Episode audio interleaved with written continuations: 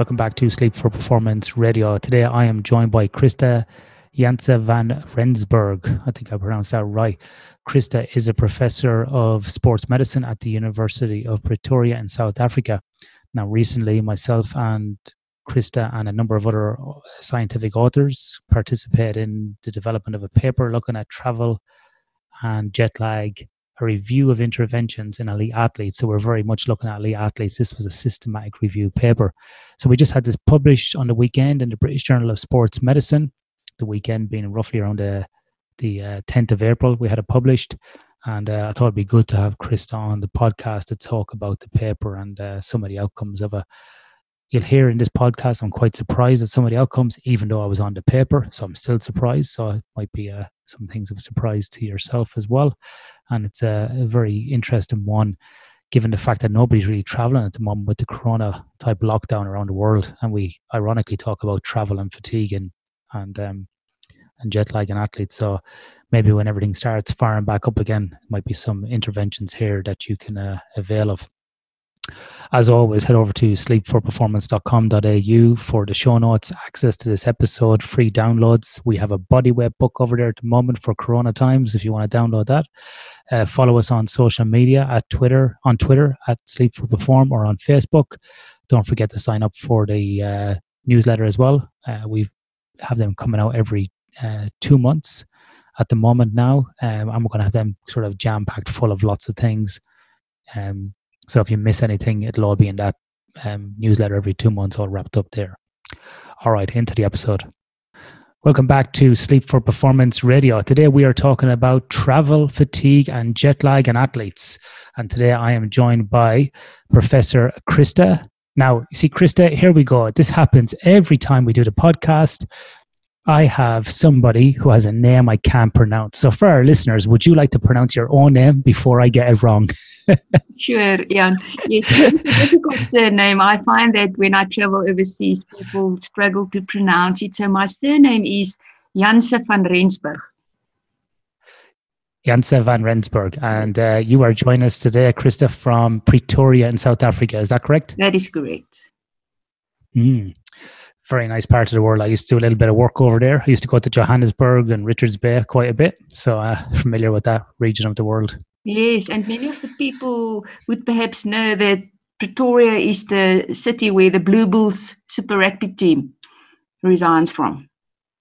That's correct, and uh, in my PhD thesis, I actually looked at Super Rugby with the Western Force, and uh, although there's moderate altitude at uh, Pretoria. Maybe it's enough sometimes to uh, affect people with sleep apnea, but that might be a topic for a different discussion. Yes, absolutely. so, Krista, do you want to give us um, a little bit of background on your sort of role currently um, and at the University of Pretoria and your general interest and your educational background for listeners who may not know you? Sure, Ian. So, um, you know, currently uh, we have a challenge uh, at all the universities in South Africa because of the lockdown. We're not allowed to have any contact with uh, students. So uh, we're busy creating all sorts of online communication, uh, lectures, you know, uh, ways to assess them. I am um, head of the Department of Sports Medicine at the University of Pretoria. So my students are all uh, studying towards becoming sports and exercise physicians and I've been at the university uh, since 1999 when I completed uh, my studies. Um, and people many times ask me, you know, how did this happen? Because I'm actually a rheumatologist by trade, oh. but I also did a postgraduate degree in sports medicine. And it's actually so nice to see how it, it really links up to each other. So, you know, with the musculoskeletal work, um, especially. Uh, but I also have a private rheumatology practice where I see patients suffering with arthritis. And then, of course, I also have a sports clinic where we see um, elite and recreational uh, athletes. I've I always tell people I'm so lucky that you know what I love and that is sport I can actually do as part of my work as well. Yeah. So as a rheumatologist was that a background as a medical doctor initially or something different? Yeah. So um, Yeah. in our country, you need to first become what we call a general practitioner. And then after that, you can go and specialize to become either orthopedic surgeon or a physician or a, then, in my case, a rheumatologist. Rheumatologist, yeah. And and was it always your interest or focus to move towards the sport section, or did you have a different avenue in mind? Yeah, it's interesting. So I always wanted to be a medical doctor. Uh, Yeah. And once I started to study that, I knew I can't be a general practitioner just the way, you know, I found that when I'm sitting with patients dealing with their problems in the general practice, I, I didn't like that. So I thought of, because of my love for sport, I would do orthopedics. I went to be a medical officer in the orthopedics department, but didn't quite like that and thought this is not exactly what I wanted to do. Um, and I then saw this degree of sports medicine and I started that. And it was actually, you know, one day I was sitting there and the professor at that time, that was the coordinator of the sports medicine degree, um, he was also um, working in the rheumatology division. And he said to me, they have a post available for a registrar. Would I be interested? So it sort of, you know, happened. I never planned to become a rheumatologist, but now it works out well. Very interesting. I think uh, many of our guests are like that on the podcast. Sometimes the career chooses them; they don't choose the career. You just generally follow a path, and and things emerge. Exactly. Um, so you said you had a keen interest in sport, uh, Krista. Did you compete yourself in any sport? Do you have a preference uh, for anything to compete in or even watch? Yes, I I love netball. I was a national level netball player. Um, and then when I sort of started with practice, you know how it is, then you don't have time. So I then decided to do individual sport because you can't always be on time for team sport practices. So I then started to do a bit of running. I did Comrades. I'm sure you know about the Comrades race in South Africa. And I've I do. also started to do a bit of cycling. Uh, you may know about the Cape Town Cycle Tour. So yes, I'm a keen, uh, you know, participant, but also a very keen spectator. So I have this, uh, you know, this basket of a wish list, if you want, that I said I need to go to some of these events, and I've ticked down quite a bit of them. I'm very fortunate uh, that I've seen the 100 meter Olympics men's final in Athens in 2004. Um, and then I have a few others that, you know, I was able to attend, but I still want to go to a few more, of course. I just love sport. Yeah, yeah, yeah, yeah, yeah. I'm kind of the same. You know, I've I grew up playing rugby and doing martial arts and in later life, but um, my main kind of passion to compete in is endurance events too, like long distance running. So I've done a, about 20 ultra marathons and uh, been getting into ultra distance, I suppose, swimming at the moment. So before the COVID 19 lockdown, I was training for a 20 kilometer ocean swim from here in Perth to one of the islands called Rottnest off, off the coast. So yeah, I quite enjoy the individual endurance activities as well. So um, maybe someday we'll be racing uh, on the on the mountain. yeah, so that is tough. That 20k swim that you want to do, um, and I think swimming is one of the toughest sports. If you look at you know the way you train, uh, you can always run with someone, but you know even swimming with some, someone, you can't really talk and have a nice conversation. Yeah, I think that's good for me because I probably talk too much. Uh, so it's uh, it's been uh, quite an eye opener the last couple of years. Doing, I only started swimming probably yeah. two little over a little over two years ago, and as a, a long distance runner, it was extremely hard because the first time I swam was 800 meters, and I nearly passed out. But um, yeah, it's definitely be, definitely been a challenge and, and something to work towards. And you're right, it's a completely different sport in terms of you have to be very focused and you're in your own head for a lot of time when you can't talk or socialize. And particularly in the pool, uh, becomes meditative, just following the line. But um, saying that, it's a it's a good way to uh, to get disciplined at a, at a at a sport as well. So yeah, yeah, I think it's a nice way to get your head sort of clean, you know only your own Yeah. thoughts to deal with. But what I like about running is that you know you can do it anywhere. You can really just That's right, yeah. shoes and you can do it. It- So that's really a nice activity that I like. yeah, For sure.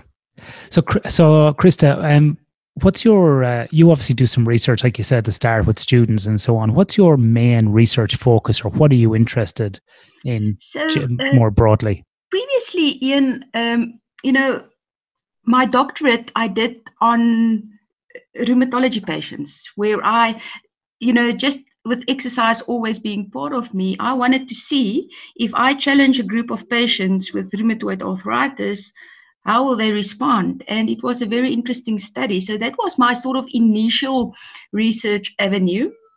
And then it sort of moved over a bit more to specific sport research like injury and um, illness in different sporting codes. So we've been looking at uh, cycling, um, currently, I'm quite interested in leading a PhD student uh, in trail running um, and another one in netball.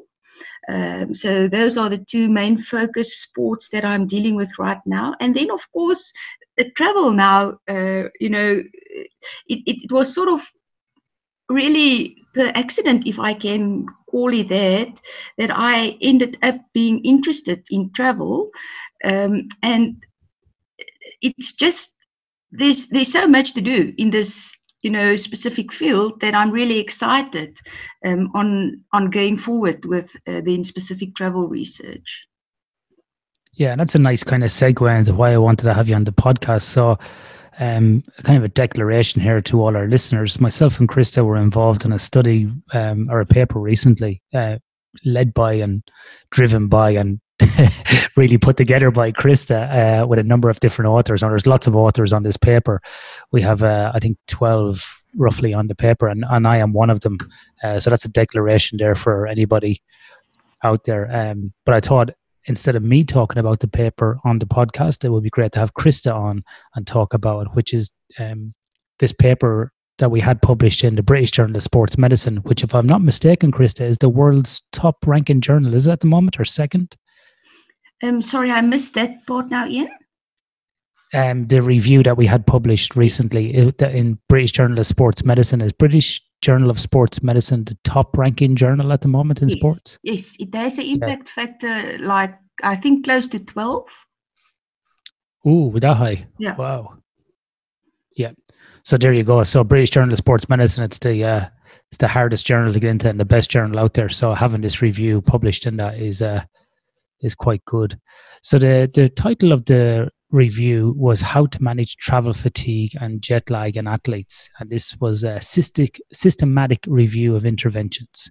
Krista, could you just describe for the listeners who may not be familiar with it, what a systematic review is? Yes, um, Ian. So maybe a definition that we can give is that it's a high level overview of primary research that focus on a specific question. And you then try to synthesize some outcomes and appraise all this research evidence that's relevant to this specific question.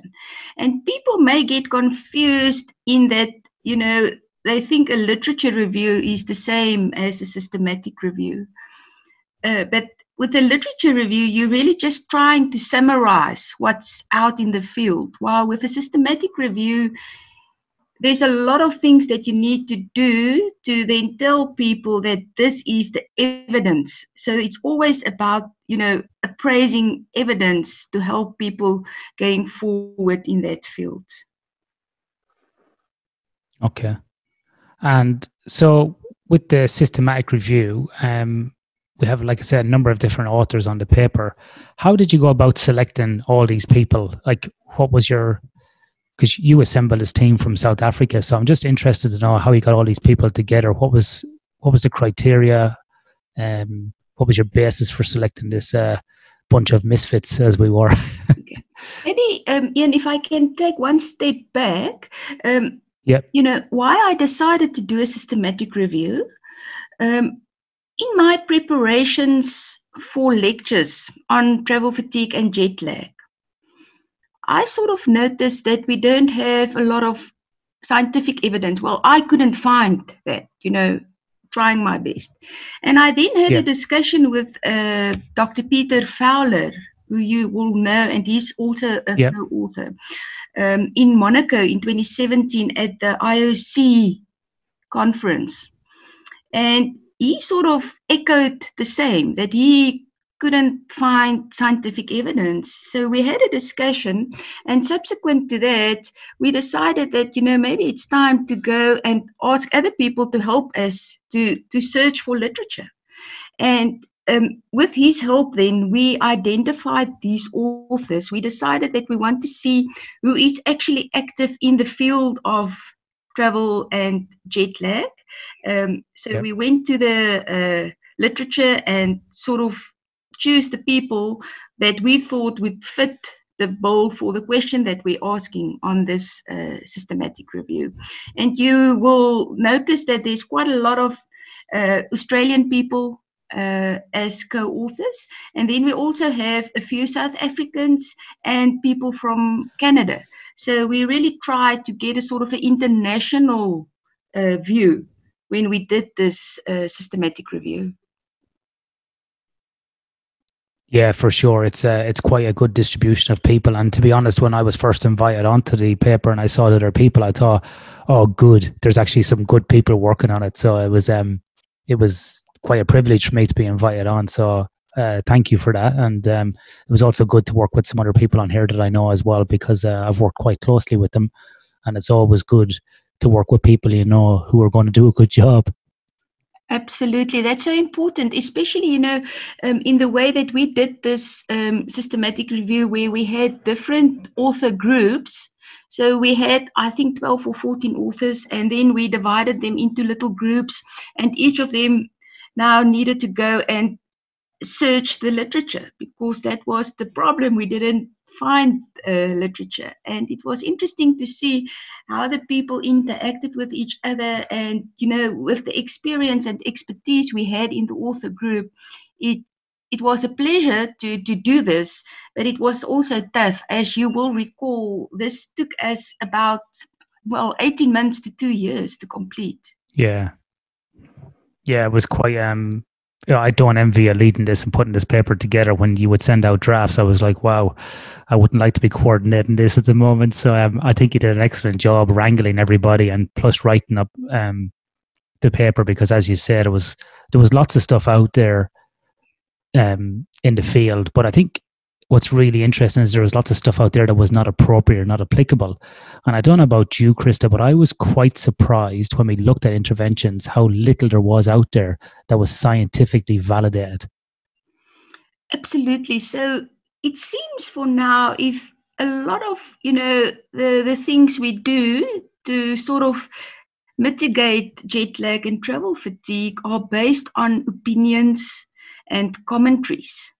Um, and, you know, I'm sure we'll talk about it a bit later, but if we look at the outcomes of our review, uh, managing travel fatigue and jet lag in athletes specifically, we couldn't find any high level evidence that support any of the interventions that we're currently using especially if we go to the field.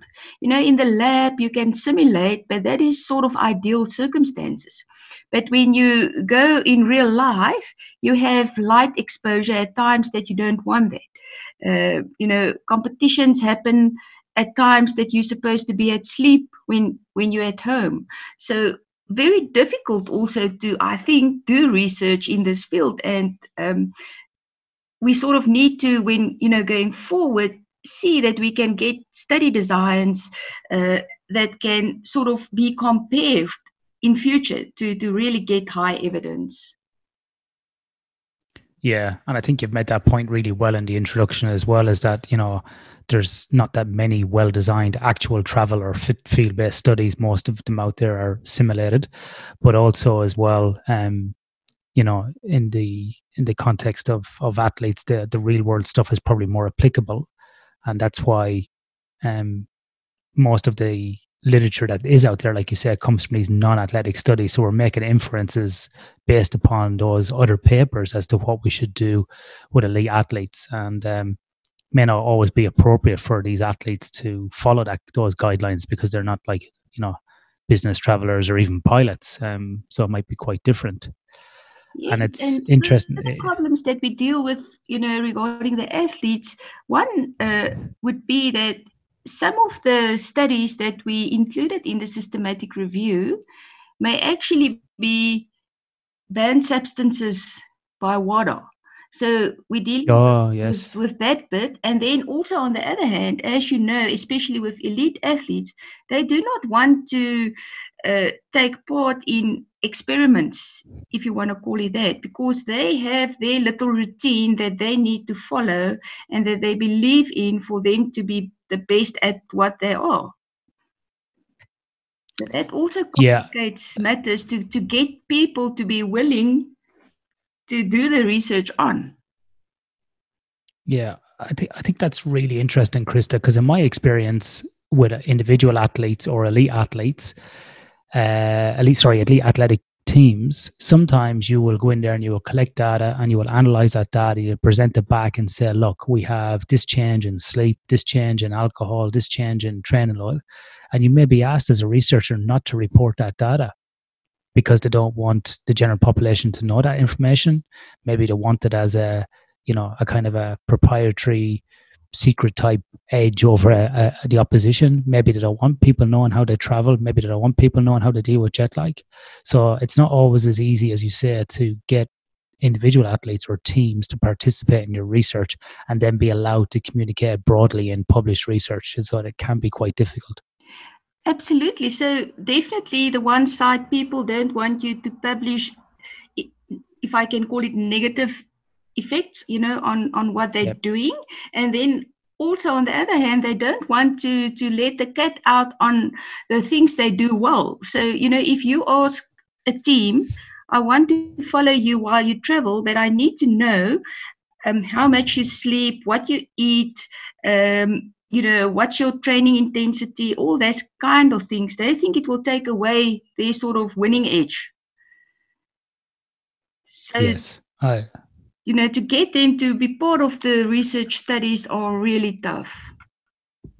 Yeah, for sure. Yeah, it's not as easy as uh, as people think. And interesting enough, Krista, um, uh, what was that World Sleep Congress last September in Vancouver, and a number of us were there who cross over both domains. So, you know, myself, I'm classically a chronobiologist or a and sleep scientist, probably similar to Greg Roach and Charli Sargent. Mm-hmm. Um, whereas someone like Shona Halson would be more uh, exercise physiology who deals with recovery. And obviously there's overlap.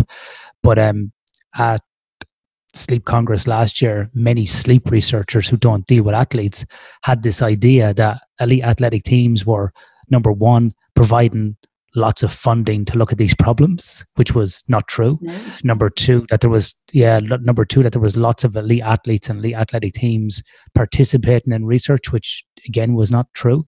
And three, they thought that there was you know a, a, a paucity of people out there doing this type of research and um, you know working with people like Fitbit or Whoop and you know, and it just wasn't true. And so myself and Charles Samuels were talking about this and Michael Grandner in a symposium session is that the reality is is that most of us um, who are looking at things like sleep or jet lag and athletes were either given our time freely as researchers or we're taking money from other research projects to play around and do this or we're using students who are doing phds or other type of research to get this work done.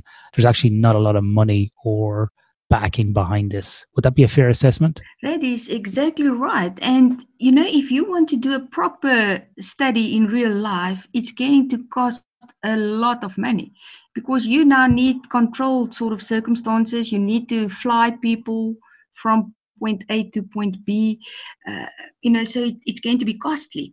In this systematic review, what I saw, the better studies were the ones driven by the pharmaceutical companies because they have mm. money behind them.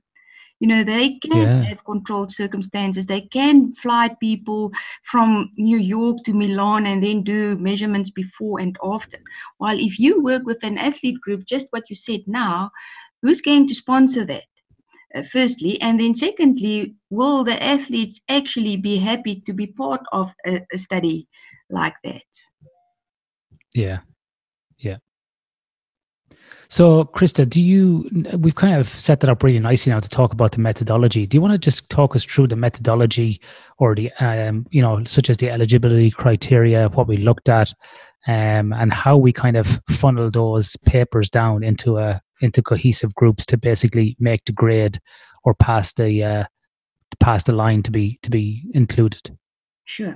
So um, for a systematic review, one need to use scientific studies. You can't use case studies, case series, uh, commentaries, you know, even not other systematic reviews.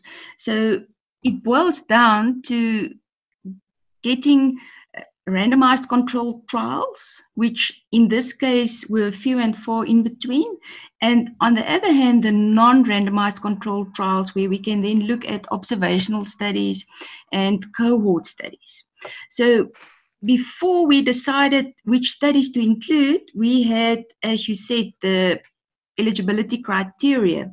And for, for, for our question, to, to answer our question, we decided that if we include a study, there should have been a phase advance or a phase delay. It could have been in the lab or on you know in real life, but we didn't want to see if you can prevent jet lag or travel fatigue. We wanted to see how can you recover quicker from jet lag or uh, travel fatigue.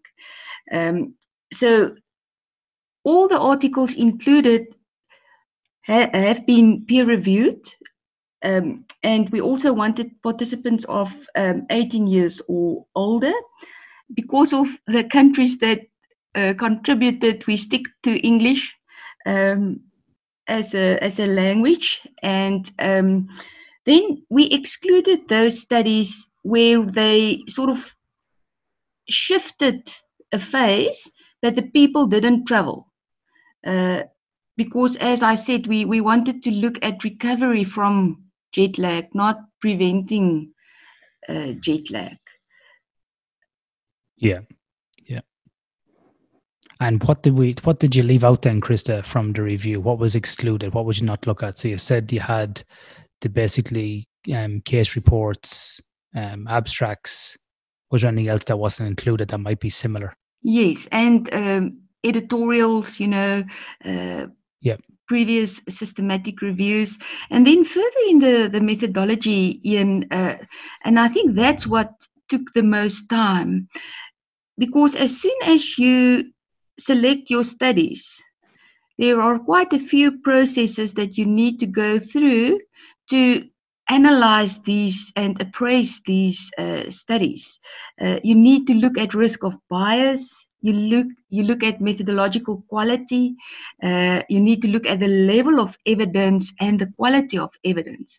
Um, so you know each of those articles um, were then appraised by us to to decide do they fit our question and that is then how we summarized uh, you know all of the studies to, to to just make sure that that we sort of uh, dealt with all the the things that I've just mentioned now.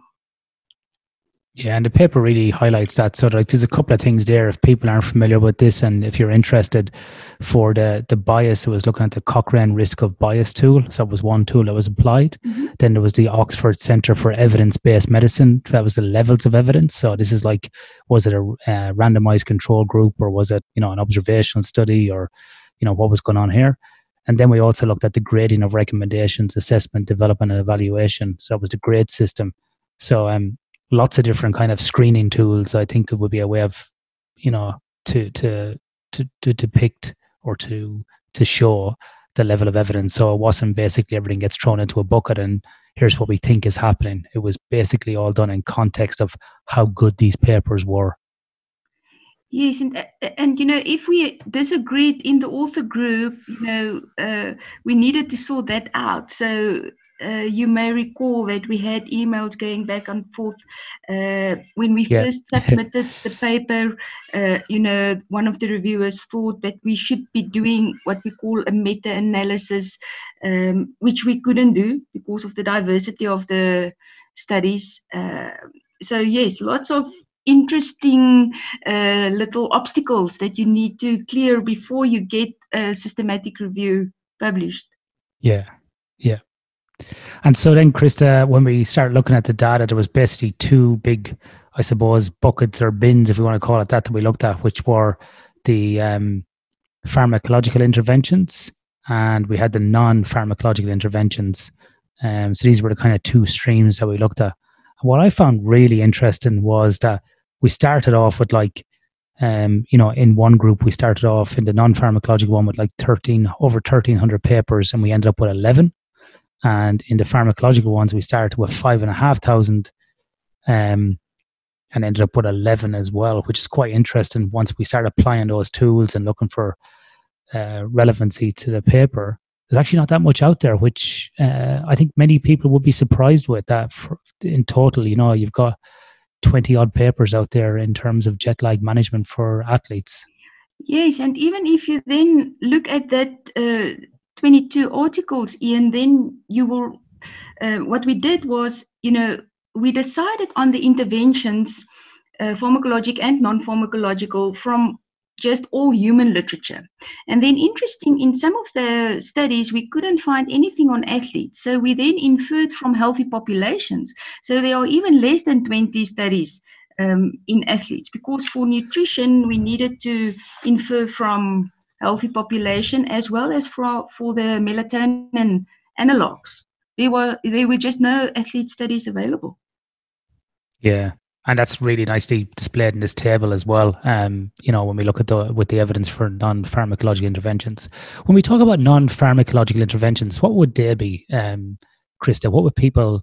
How what would what would you say to people? How would you describe them? So uh, the things that we looked at were exercise, because we think that training can help you to recover from uh, jet lag. Then we looked at sleep. Uh, you know, time of sleep, uh, that you use anything to help you to, to, to go to sleep uh, when you travel.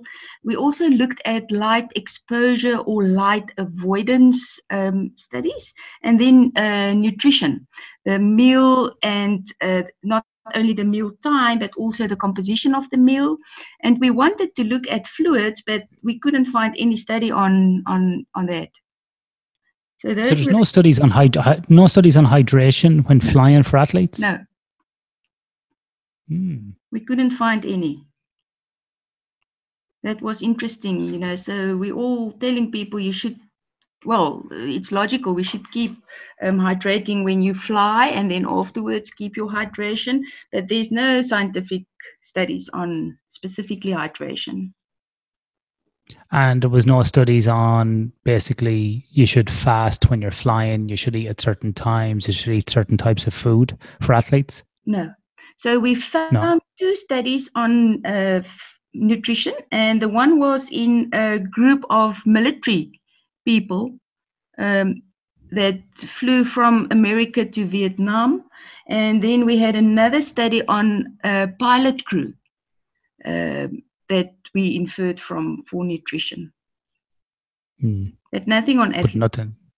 Yeah, it's very surprising, isn't it? I, I I was quite surprised with with some of these tables and data sets. Once we kind of, like you said, we had these kind of discussions back and forth, um, which were quite interesting, but uh, more interesting that there was even less available. And uh, probably the same for the pharmacological ones as well. Um, quite low numbers, as you said. Yeah. So, what kind of pharmacological um, categories or groups would you do, do we have in this one? For the pharmacological groups, we we looked at melatonin. Um, we looked at sleeping t- sleeping tablets. Uh, we also included stimulants. Um, then we also there's there's a new drug that's sort of used for people with uh, sleep problems, uh, narcolepsy, and all of that. So that is the melatonin analogs. And then we wanted to see if there's anything on uh, cortisone or antihistamines. But for the latter two, we couldn't find any studies.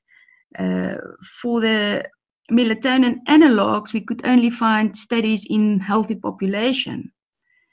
Um, and then for, for, for the sleeping tablets, you know, we didn't have good studies either. So, yes, a, a, huge gap in uh, scientific literature.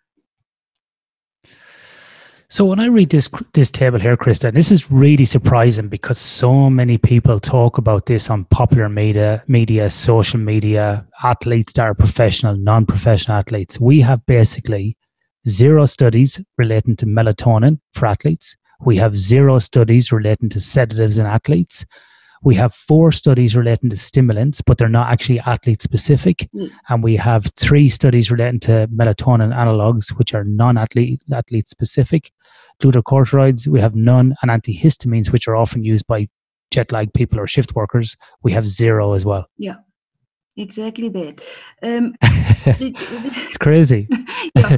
so sometimes facts are stranger than fiction um, you know ian uh, we had two non-randomized controlled trials on melatonin uh, but you know unfortunately those studies um, had also been looking at the influence of light and exercise so you couldn't just look at what the melatonin effect was um, and then the other problem with melatonin, although people are just taking it for athletes, some of the products may not be pure. And again, the WADA rules then mm. come into play. You know, and there's also a, a, a lot of debate around what is the exact dose to take.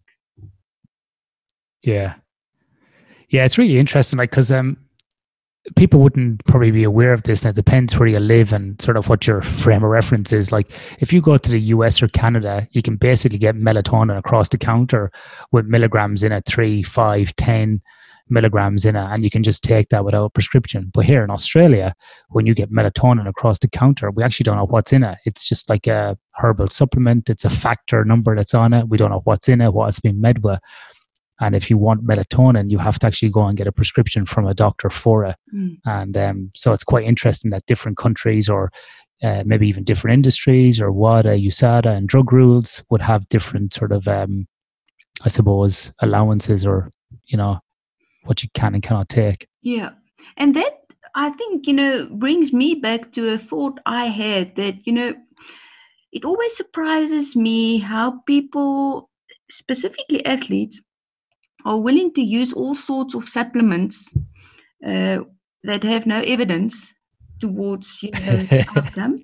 But then the one thing that I really think can make a difference, nutrition, because we also need to think about the peripheral clocks. You know, the human circadian system is not only about the brain and feeling awake and alert. So in my mind, if we can, you know, get the nutrition right and get the peripheral clocks to resynchronize. That may help. And you know, most food are not banned or or or bad. Yeah. So I'm really surprised that you know we don't have any studies on nutrition towards athletes and jet lag.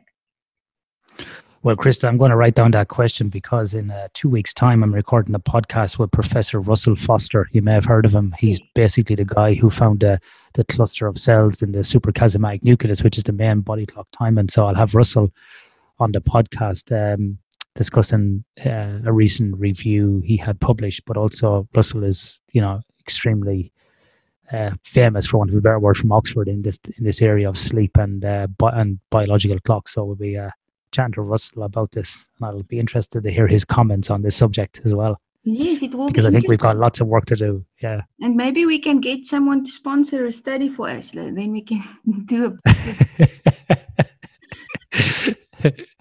well, that was a that's kind of a you know what I was going to ask you coming up was, you know, so we found all this, and well, we found less of this than we thought we were going to find, and and I still now, when I look at this paper, and I have to say, when it came out on the weekend, I picked up the paper and I have, haven't been involved in it. I'm still surprised every time I look at the tables.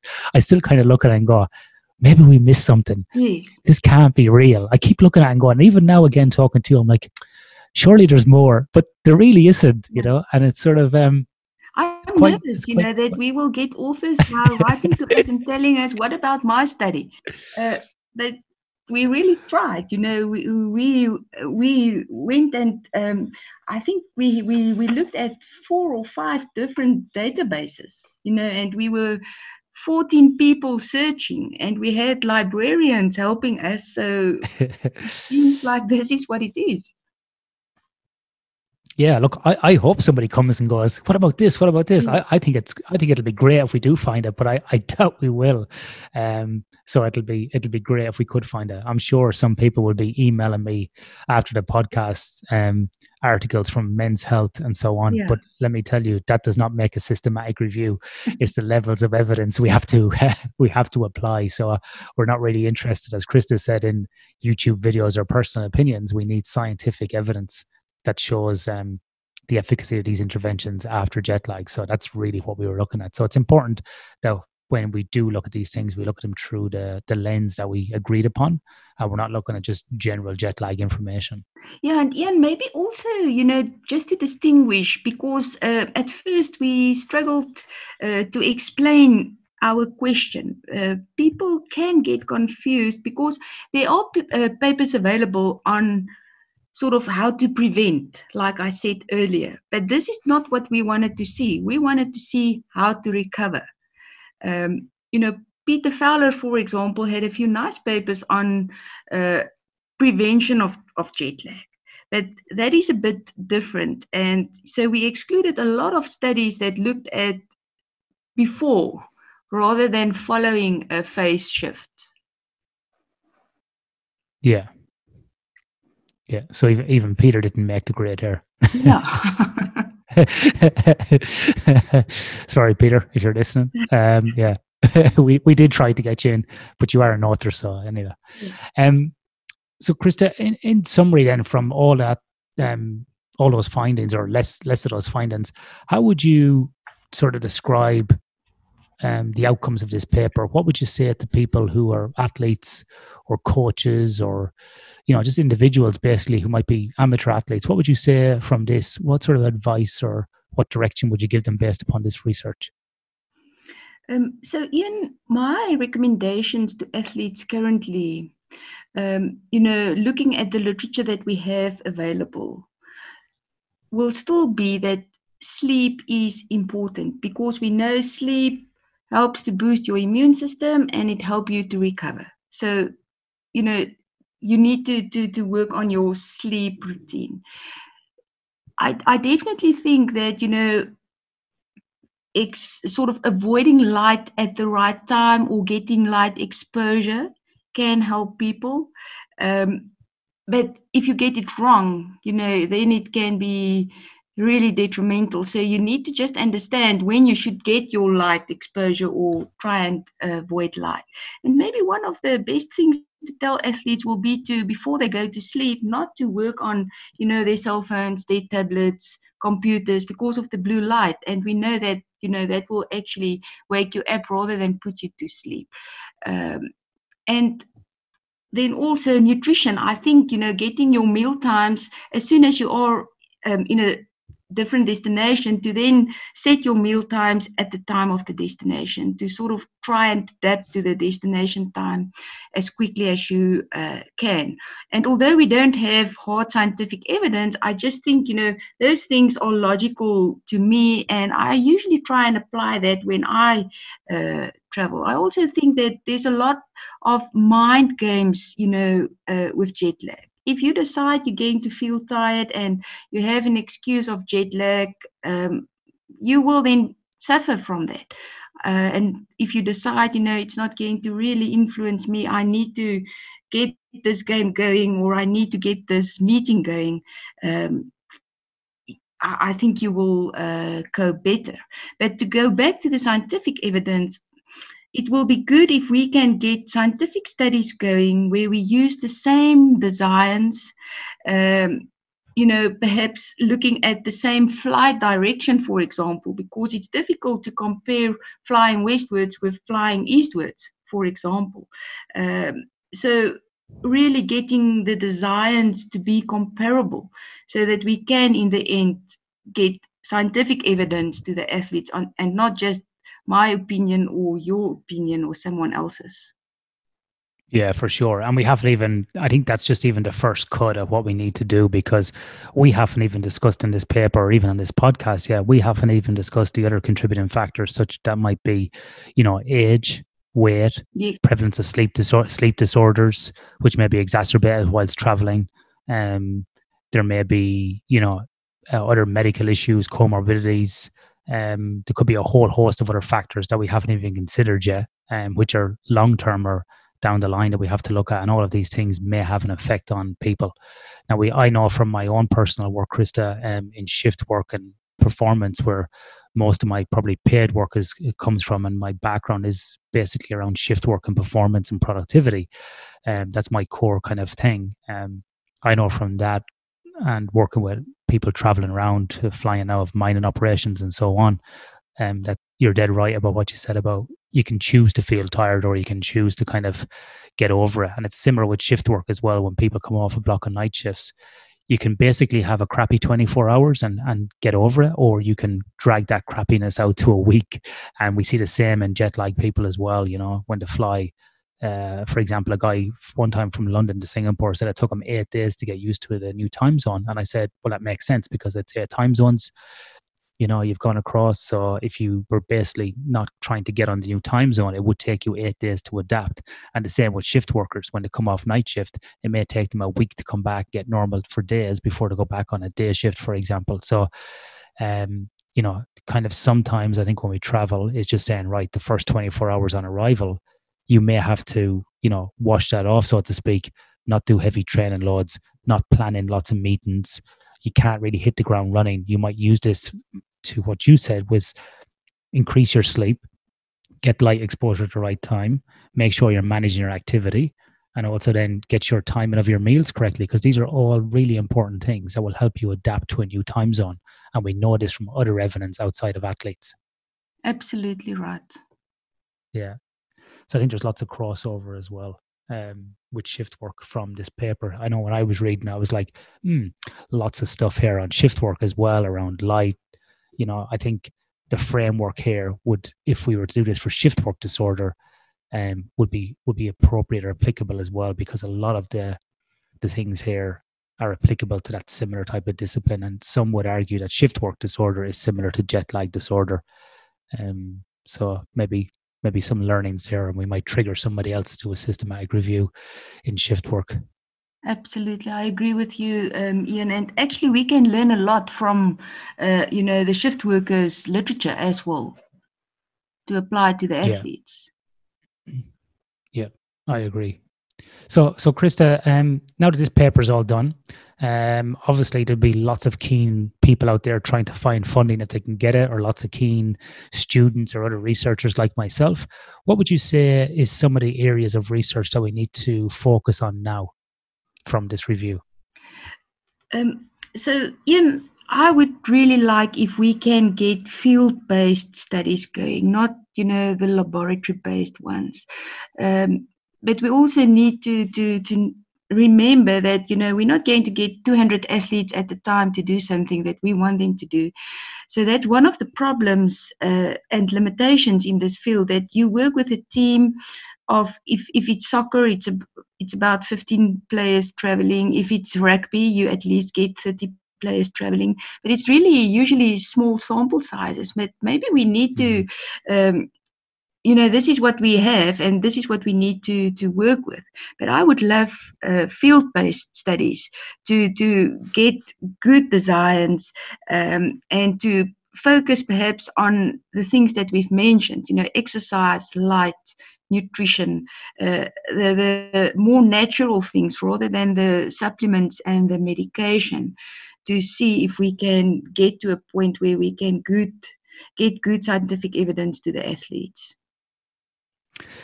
yeah, I think as well, Krista, on the back of that, I think I think there's also a next level as well that we don't really talk about a lot. I think you're right. I think it's hard to get lots of numbers, and we often get criticized. And I've got criticized before for papers gone, oh, you've only had 12 athletes in this, but it's 12 elite judo athletes, or it's 30 elite rugby players, or you know, that's that's a lot in that in that regard um, for that for that for that group, Mm. right? That's a lot of people. However, what I would like to see is big organizations, and I'm going to pick on Super Rugby here just as an example because it's what I'm most familiar with in terms of sport. I would like to see Super Rugby at the top level maybe invest time and money into this and look at the effect of jet lag overall in the competition because I think that there may be an actual advantage in Super Rugby given that teams are coming from New Zealand, Australia, Japan, South Africa, and Argentina. I think your geographical location may be an advantage straight away.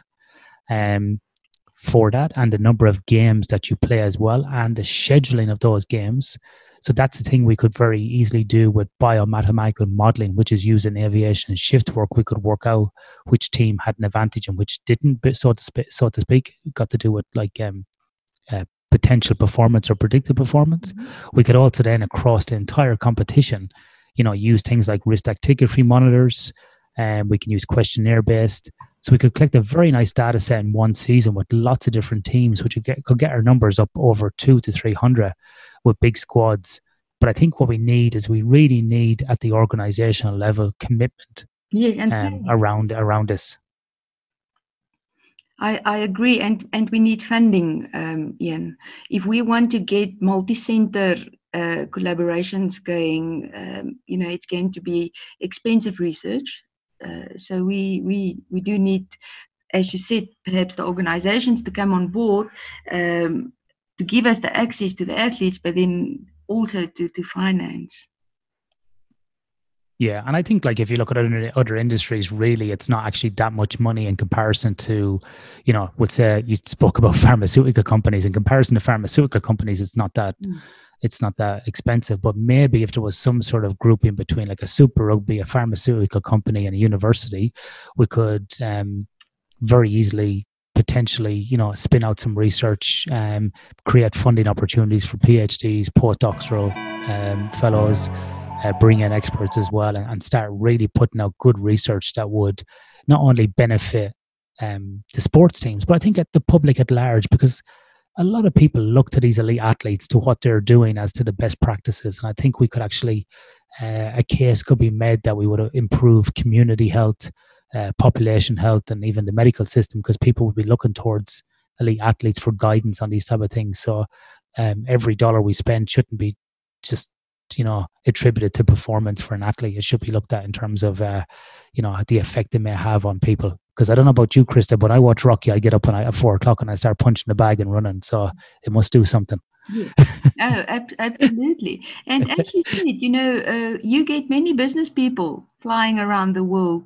Uh, we don't know exactly when that will happen again, but um, you know, so it's not only athletes. Um, so I do think that if uh, you know, it, it will be very possible to apply what we find in athlete groups to our community. That um, and we owe it to the community. We can't just because I think many times the elite athletes are spoiled. You know, they anyway getting a lot of um, extra things, um, and it will be great to, to to just bring this knowledge down to the general public as well. Yeah, for sure. Well, look, Krista, I know you're extremely busy and we're coming to the end of our time. Um, so, um, how could people contact you, Krista, in the future? Is there any, if they wanted to contact you in regards to maybe talk about research, funding opportunities, research opportunities, how can people get a hold of you, Krista? So, um, in a few ways, my um, Twitter address uh, is at Krista JVR. Um, so I think that is easy. With that difficult surname of me, you know, it's always difficult to, to tell people what my email address um, is. Um, otherwise, you know, the University of Pretoria, if they go onto that website, they will find my sports medicine department and all my details are there as well. Excellent. Well, look, um, Krista, we will put that information in the show notes for the episode. Okay. And uh, if people want to contact you, they can. And um, we'll put the link into this paper as well so people can have a look at the paper as well. Um, Thank yeah, you at least so at the abstract anyway, and they can have a look. Thank you. Krista, thank you so much for being on the podcast today. I really appreciate it. I know you're extremely busy, and thank you for uh, inviting me onto this paper. I really enjoyed it and learned a lot. And um, hopefully, we can work on some other projects in the future as well. Yes, thank you. Um, and thank you for the invitation. I enjoyed it, and I hope that the people will in, enjoy the talk as well. Excellent. Thanks, Krista. Thank you. Stay safe. So once again, thanks to Krista for coming on the podcast today. We really appreciate it. Um, so yeah, don't forget to head over to sleep4performance.com.au for the show notes or any other information as well. Follow us at Sleep for Perform on Twitter and check us out on Facebook as well, where we will be uh, posting uh, blogs and up to date information. And particularly, we have a lot of stuff there around the COVID 19 or Corona times, I'm calling it now, there for you as well. And we also have Sleep for Performance TV up on YouTube. We've got a couple of uh, webinars up there as well, which you can head over. One of them is my talk or chat with Dr. John Illiff, an emergency physician. This was at the, the early sort of uh, the breakout of Corona. And also then we had a podcast looking at sleep immunity, mental health and physical health, sorry, webinar uh, with Dr. Meeta Singh, Dr. Michael Grandner and myself. That's up on YouTube as well. Anyway, it's Friday evening here, so enough talking from me. I'm off for a walk. Sleep well.